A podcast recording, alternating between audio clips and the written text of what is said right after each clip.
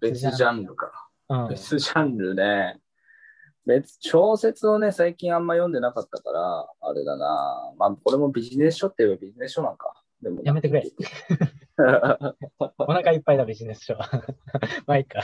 小小説でしょ？小説とかってことでしょ？まあ、関わらずだけどさ、あ、それこそさ、なんか、これ、今うまくいってないなとか、あとは本なんで読まなきゃあかんねんみたいな聞いてる人が多分ね、いると思うけどさ、これ、もう我らが、我らがじゃないけどさ、我らが、えっ、と、尊敬してる又吉直樹さん。あ又吉直樹の本で夜を乗り越えるっていう本が出てて、あ、はいはいはい。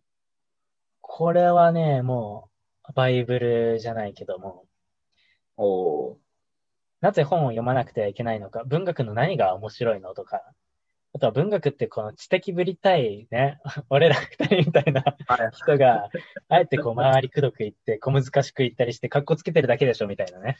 あそういった疑問に、あのーまあ、芥川賞作家の又吉さんが答えますという、そういった本。でなるほどね。新書？新書、うん。えーっと、小学館吉本新書。おおそんな新書があるんだね。まあまあまあ、小学館の新書と。そうそうそう。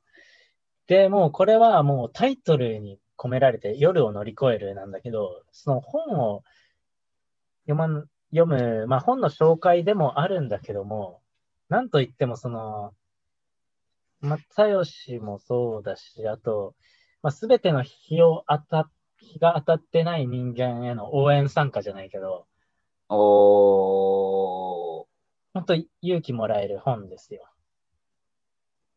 ドロス吸ってる時代の話とか、売れてない時代の話もそうだし、孤立した時代の話もそうだし、まあ言ってね、あの、又吉さんは結構、コミュニケーション力実はあったりするんだけどね。大人になってからね。うん。ただ芸人の間ではまあ浮いてた時期ももちろんあるしね。あの、楽屋で一人で本読んでて、なんだこいつみたいな。えーえーそれはそうなんだけど、なんかその捉え方とか。それはもう本を読むきっかけにもなるし、ちょっと辛い夜に、ね、あの、一緒に共に頑張ってくれる本になりますので。本ね本、本読むきっかけになる本っていうとね、俺大学生時代に読んだ本だから誰が書いたかな？今手元にパッと多分ないんだよな。なんかどっか行っちゃったんだけどさ、あの、バカになるほど本を読めっていうね、本がね、俺の中でおすすめだったな。えー、そう。誰？本 ちょっと待って。ちょっと待っててね。一瞬だけ。うん。まあ、その間に話つなぐとすると、本を読むきっかけになるのが、まあ、小説とかだったら、あれだね、あの、100分で名著っていう NHK の番組見あてて、そう。それで、気づかない間に、こう、前回のシリーズが論語とそろばんで、やっぱりね、渋沢栄一ですから、今、大河ドラマは。論語とそろばん4週にわたってやってて、で、ほんで、今ね、えっ、と、2週目かな、金閣寺っていう三島由紀夫のあ大ベストセラー小説だけど、まあ、代表作だよね、三島の。金閣寺やってて、今とうとう金閣寺読み始めましたという。ああ、最近？うん。金閣寺、あの、本当評判通り、レトリックが美しくて、あの、文章表現とか、うん。言葉選びとか、なんか例えもね、なんか孤独がブクブク豚のように超えていくみたいな、おい、そんな表現みたいな。これは、うん。っていうのもそうだし、もちろんあのストーリーっていうのも割と早い展開なんだよね。あの、小説三島のだからなんかくどくどなんか怖いこと言うのかなって思ってたんだけど、うん展開もスピーディーで、なんかね、金閣寺で、を燃やそうとしたみすか、えっ、と、放火未遂の事件が昔あったらしいんだけど、うんそれをもとに、三島を、その放火犯の中に、こう、三島の思想なんかを放火犯に、こう、投影して、放火犯と三島の、こう、二人が一緒になったような主人公みたいな。えそう。坊さんだったんだけどね、金閣寺燃やそうとしした人が。へえ、なんかまたすごいね、それもね。そう、若い青年の坊さんがなんで金閣寺を燃やそうとしたのかっていう、そこに至るまでの、まあ、小さい頃からの話とか、事件とか、境遇とか、暗い部分もね、やっぱりもちろんあるんだけど、まあ、それが面白さではあるんだけどね。うんそういう話なので、金閣寺、楽しみです、ますます。なるほど。まあ、すみません。今、調べました。はい。手元にはなかったので。神田正則さんっていう人が書いた、神田正則さん。はい。うん、バカになるほど本を読めっていう本で、で、この、まあ、俺学生時代読んでんだけど、当時のね、か感想があるわ。え、何？読書感想文が出てきたの、読書感想文とか、まあなんか読書帳つけれるアプリをダウンロードしてたから、それに書いてなな目的型読書っていう本は、ただ万全と読むんじゃなくて、目的型、目的を持って読むのがいいっていうような主張だったんだな、確かに。で、まあ早くでもそれで、その、だからビジネス書なんだけどね、結局ね。あのー早く読む読み方とか、あの、まあ結論を拾っていく読み方とかを、あの、結構そこで教わったりとか、あと、あの、読書は読んで、インプットで終わるのはまあ良くない。まあよく言われてることだけど、で、その上でおすすめするのが読書会に参加してけっていう、結構そういう話になっていくんだよね。あのー読書会。と、あの、まあ、ネットのオフ会とかでもよくあるんだけど、あの、まあ、掲示板とかでも募集してたりするんだけど、まあ、一冊の本を、あの、その読書会では、なんかこの、まあ、読んだ上でとか、まあ、その場で読んでとかで、みんなで感想共有し合う読書会っていうのが結構今流行ってるじゃないけど、あるんだっていうので、うん。そう、あったね、これね。そう、読書会をうん進めてるんだよね。そうそうそう。あーなるほど。まあでもこれを読むと結構ね、本を読む、あの、モチベーションは当時それで上がって、俺なんなら学生、大学4年までほとんど読書しなかったけど、読書時々ブーム来るきっかけになったのはこの本だったので、時々ブーム来るきっかけになった本そうそうそうそう。でもそこから。早く本を読む力もこれでついた感じがする。あのー。そう。で、まあ、早く読む本は俺選別してるけどね。バーって読んじゃう本と、じっくり読む本は選別してるけど。うん。うんうん。で、言ったら、その、神田さんの主張にもさ、あるんだけど、何？その一冊を、まあ、アウトプットにつなげたいっていう話でしょ？それもそうさ、だね。あの、そんな、例えば1ヶ月に10冊、20冊読んでたらさ、まあ、もっとい多く読んでる人もいるかもしれない、いると思うんだけど、それをすべてアウトプットにつなげるってなかなか難しいことであって、その選別、捨て本、捨て本というか、あ、はいはいはい。出るとか、あとは、えーっと、まあ、響くかどうかにもよるんだけどね、結局。そこも読み方があるよねっていう、早く読むとか。そうだいう話。書いてるのかな？もしかしたら。どっか行っちゃったんだよな。参った。まあ、うん。なるほど。PHP で出てる。なるほど。はい。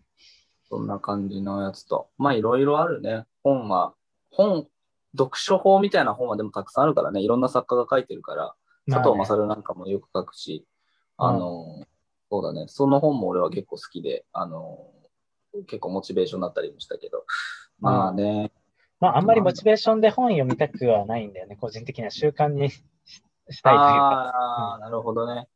俺はね、結構多分、まあでも、習慣にできるタイプの人もいれば、俺結構多分ね、割とモチベが大事だったりするから、なんていうの、モチベートそんな意識して読んでるわけじゃないけど、読んでる時は面白い面白いと読めんだけど、うん例えばちょっと疲れたり、ちょっとこの、俺も波があるからさ、気持ちに。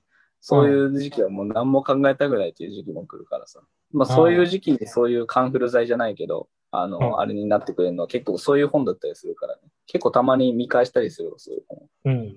それもさ、ある意味習慣化じゃないんだけどさ、あの、自分がこういう状況になったらス、スイッチ、べなんか別のスイッチを入れたいっていうのがさ、分かってくるじゃん、だんだん。うーん。そこでスイッチを入れる習慣っていう一つの習慣ね。うん。として本を読むっていうのはいいかもしれないね。そうね。だから俺のそのスイッチで言うと、部屋が汚れてきてたら、片付いてなかったら、あ、これは自分のが整理されてないから、本読んで、なんか整理する術をい得なきゃなとか、あ、昔読んだ本引っ張り出してきて、一回整理しようかなとか。ああ、いいっすね。俺もそれやろうかな。うん。あと、まあ、暗い思考、あれ、こ今、ネガティブになってる、もしかして、みたいな。あの、うんちがちょっと柔らかくなってるの続いてるって思ったら 本読むとかね。何でもいいと思うんだよね。まあ、とりあえずきっかけにするとね、何かしらを。そうそうそうそう。それはなんか、それも一つ習慣かなって思ってて。うん。そうだね。だからさ、あの、だからではないけど、今ポンと思いついたんだけど、その本を読む系の本、うん。ショーペンハウアーの読書についてっていうのは一応点だけど、まあまあまあ、あの、原理原則を言ってる。今の時代とはちょっと違う部分、これはどうなんだろうっていう部分ももちろんね、ショーペンハウアーさんに対しておこがましいですけど、これどうなのかなみたいなのあるけど、でも原理原則はショーペンハウアーの読書についてで書かれてるので、おすすめ。そう、まだ読んでないんだわ。でも結構やっぱ読書報道会見ても出てくるね。ショーペンハウアーの読書についてはうん読んだ方がいいというか、あの、やっぱり読んでそのままあの受け止めるだけじゃダメだなってことが書いてあるらしいっていうのをなうんあの何のために学ぶのかで学んだ。うんでもまあ、バーって、情報バーって入れて、一回忘れるっていうのも割といいと思うけどね。それ何でも、あ、これを、あの、なんとかアウトプットにつなげなきゃって読んでたら疲れるし、疲れちゃうね。うんうん。で、無駄な情報とかもさ、言ったら、あの、自分の今気になってない情報はどんどん捨てていくわけだから、忘れるってそういうことじゃん、忘れるっていうのは。言ったら重要じゃないから忘れてるんでしょっていう話だから、うーん。今すぐに重要じゃないものは勝手に忘れるので、飛ばしていいって俺は思うんだよね。読書にしても。うんだから、だからこそ気になったけど忘れていいものは、あの、折り目つけとくとか、そういうやり方だね。付箋になすとちょっとごちゃごちゃしちゃうから、なんか俺は折り目つけとくんだけど。俺も折り目にしてる。うん。折り目と蛍光ペン。蛍光ペンね、あんまりやってないんだよね。蛍光ペンスタイルはあれでしょ？池上彰だっけ？かな？そうなんかな蛍光ペン。三色蛍光ペンといえば池上彰。三色蛍光ペンで有名な池上彰じゃないっけ？違う。あれっす、佐藤勝もじゃないか。どっちかな？まあ、二人の話で。うんうん佐藤さんもかそんなこと言ってた気もするけど、俺も3色までやんない。あの、俺まあ、常に俺、職業柄結構この胸ポケットに蛍光ペンとボールペンが入ってるから、あっ、てた。そう。あのいやいやいやいや、それで、俺、ウェブマガジンの会社だけど、全然ペンとかも、まあまあ、カバンには入ってるけど、そんなポケットまで、まあ、スマホのメモに書くかなっていう感じで。ああ、そうね、まあメモ取ったりするから。まあね、でもまあまあまあ、そういう読み方だね。まあやっぱ折った方がいいね。うん。付箋は手間すぎるわ。やっぱ思ったけど。邪魔だし、うん、手間だし。うん。で小説の話は小説の話。あの、金閣寺しか今、小説の話が出てなくて。